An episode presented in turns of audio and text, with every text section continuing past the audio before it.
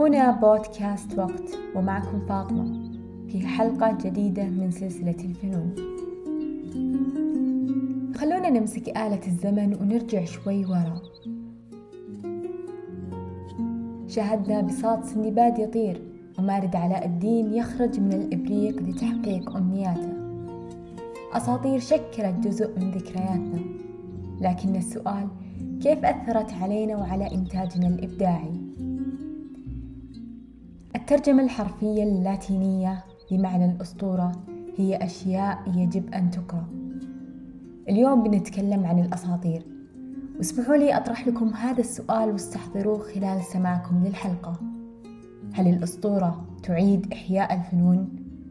أم الفنون من تعيد إحياء الأسطورة؟ مثل ما تسمعون إن أكثر المجتمعات لهم أساطير محلية وقومية. الإنجليز كانوا وما زالوا يمجدون روبن هود اللي كان يسرق من الأغنياء ويعطي الفقراء، وتقابلها عندنا الأسطورة العربية علي بابا والأربعين حرامي. الأغريق كذلك بنوا علاقة مع النجوم، في معتقدهم كل نجمة هي روح رحلت من الأرض للسماء. ويقال أن الإنسان إذا عجز عن تفسير الظواهر الطبيعية يلجأ لخلق تبريرات وتفسيرات وأساطير، كقصة عشتار مثلا المعروفة بآلهة الجمال. تقول الأسطورة أن عشتار هبطت في رحلة مجهولة الأسباب للعالم السفلي، والتقت بأختها آلهة ذلك العالم أرشكيجال التي تسجنها وتشترط عليها لتطلق سراحها أن تجلب لها بديل يحل محلها.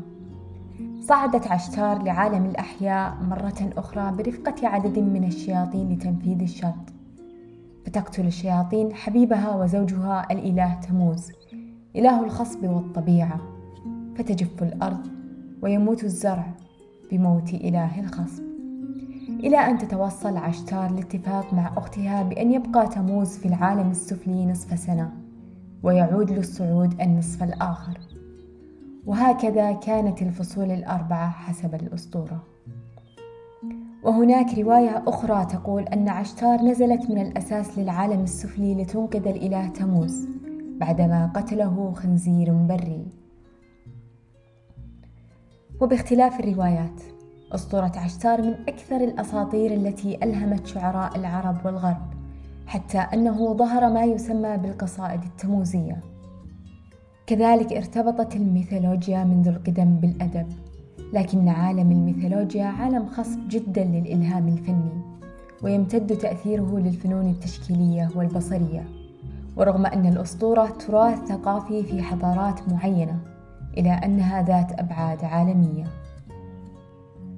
كانت الميثولوجيا اليونانية موضوعاً رئيسياً في مسارح أثينا وغيرها، وتناولت قصصاً أسطورية شهيرة كحرب طروادة وأجاممنون وأسطورة أوديب.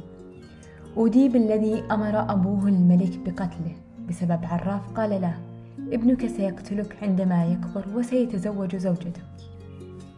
هذه النبوءة كادت أن تنهي حياة أوديب لولا أن حرس الملك أشفقوا على الطفل الصغير وعطوه لمزارع يقوم بتربيته. يكبر أوديب ويشاء القدر أن يتقاطع طريقه مع دجال يخبره بذات النبوءة مرة أخرى.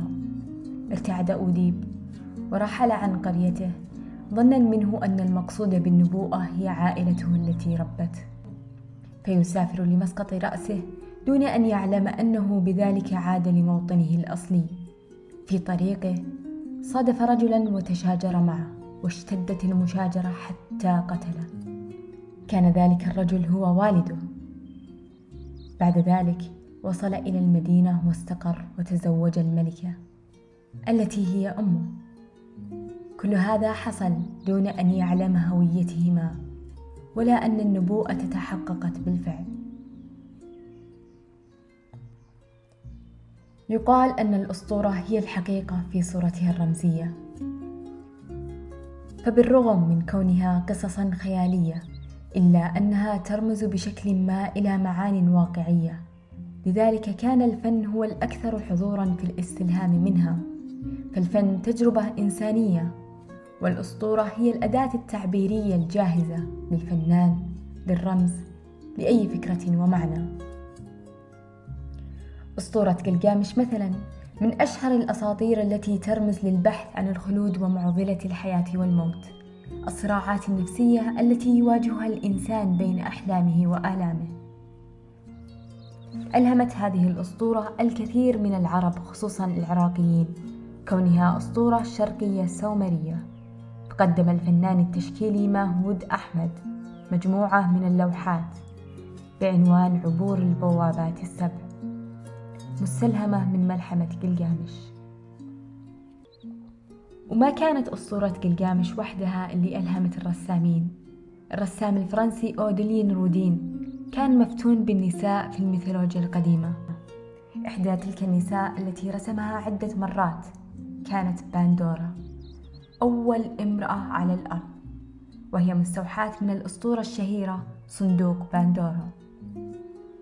تقول الأسطورة أن الإله زيوس خلق امرأة جميلة اسمها باندورا وأعطاها صندوق وأمرها بأن لا تفتحه أبدا، وأنزلها على الأرض التي كانت في ذلك الوقت مثالية، لكنها غريزة الفضول غلبتها وفتحت الصندوق لتتحرر كل البلاءات والشرور في الأرض: المرض، الكراهية، النفاق والفقر. رسم رودين هذه اللوحة كرمز للحرب العالمية الأولى بصندوق باندورا الذي أطلق الشرور في العالم. ورسمها الفنان الإنجليزي ويليام ووترهاوس والعديد من الرسامين الذين ألهمتهم باندورا الجميلة.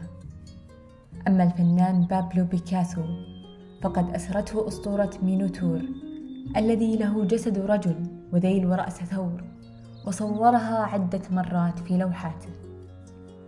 دخلت الأساطير في اللاوعي الجمعي في كل مجالات الحياة تقريبا.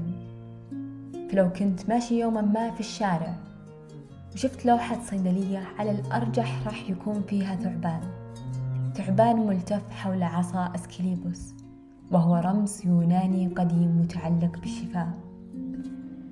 كذلك أسماء الشهور في التقويم الشمسي وأسماء بعض الكواكب مبنية غالبا على الأساطير. نرجع للفنون. فنون الرقص والموسيقى أيضا لم تخلو من الميثولوجيا، وكثير من الفنون الراقصة الآن لها جذور مرتبطة بالأساطير. الرقص الشرقي مثلا وجد مرسوما على جدران المعابد الفرعونية، بل ويقال أنه كان نوعا من الطقوس الدينية. أما في الموسيقى فقد قام عدد من مؤلفي الأوبرا منذ القدم بإحياء قصة الإله أورفيوس ذو الصوت العذب والقيثار الشجية. أورفيوس الذي يحاول استرجاع زوجته الحورية من عالم الموتى بتأثير موسيقى، ويكاد ينجح إلى أنه يفقدها مجددا لإخلاله بالشرط المفروض عليه.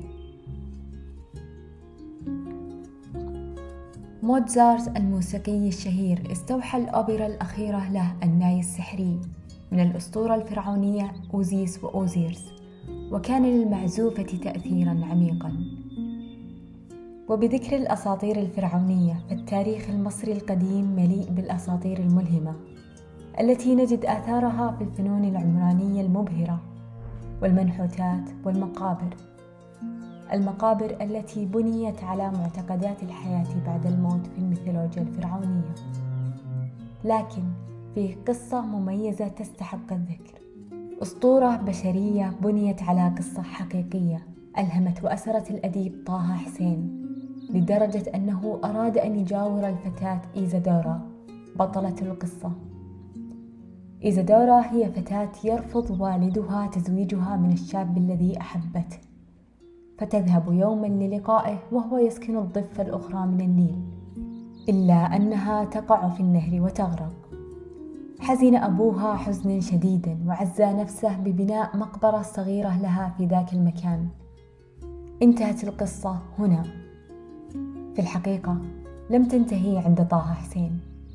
خطفت القصة والمكان والمقبرة قلب طه، وبنى بجوارها استراحة يخلو فيها بنفسه، وأصبح يضيء لها الشموع كل ليلة كما كان يفعل حبيبها. ويقال أنه في هذا المكان كتب روايته دعاء الكروان. الفن استفاد وما زال يستفيد من الأساطير حقيقية أو خيالية، وفي الغالب الأعمال لم تكن تجسد الأسطورة نفسها بقدر ما كانت تستغلها كشكل من أشكال التعبير والرمز، فقد ترمز ذات الأسطورة لأفكار مختلفة تماماً بحسب الزمن والسياق الذي تطرح فيه. وكما يقول الناقد الدكتور عز الدين اسماعيل، أن على الشاعر المعاصر مهما كانت الرموز التي يستخدمها أن يجيد ربطها بالحاضر لتتخذ معانٍ جديدة مرتبطة بالتجربة المعاصرة. أضيف على كلام الدكتور تأييد حكمة اللاتينيين: الأساطير يجب أن تقرأ. الفن هو ثمرة الترسبات في أعماق الإنسان، لذلك لا يمكن أن ينفصل عنه، فالحس الجمالي أعمق من مجرد صورة ظاهرية، وكلما ازداد عمقه قدم فناً راقياً ومؤثراً. ماذا لو كانت هذه الأساطير بلا وعاء فني يحرسها؟ هل ستعيش ونتناقلها بعد مئات السنين؟ هل سنسجل هذه الحلقة من الأساس؟ ونعود للسؤال الأول: هل الفنون تعيد إحياء الأسطورة أو العكس؟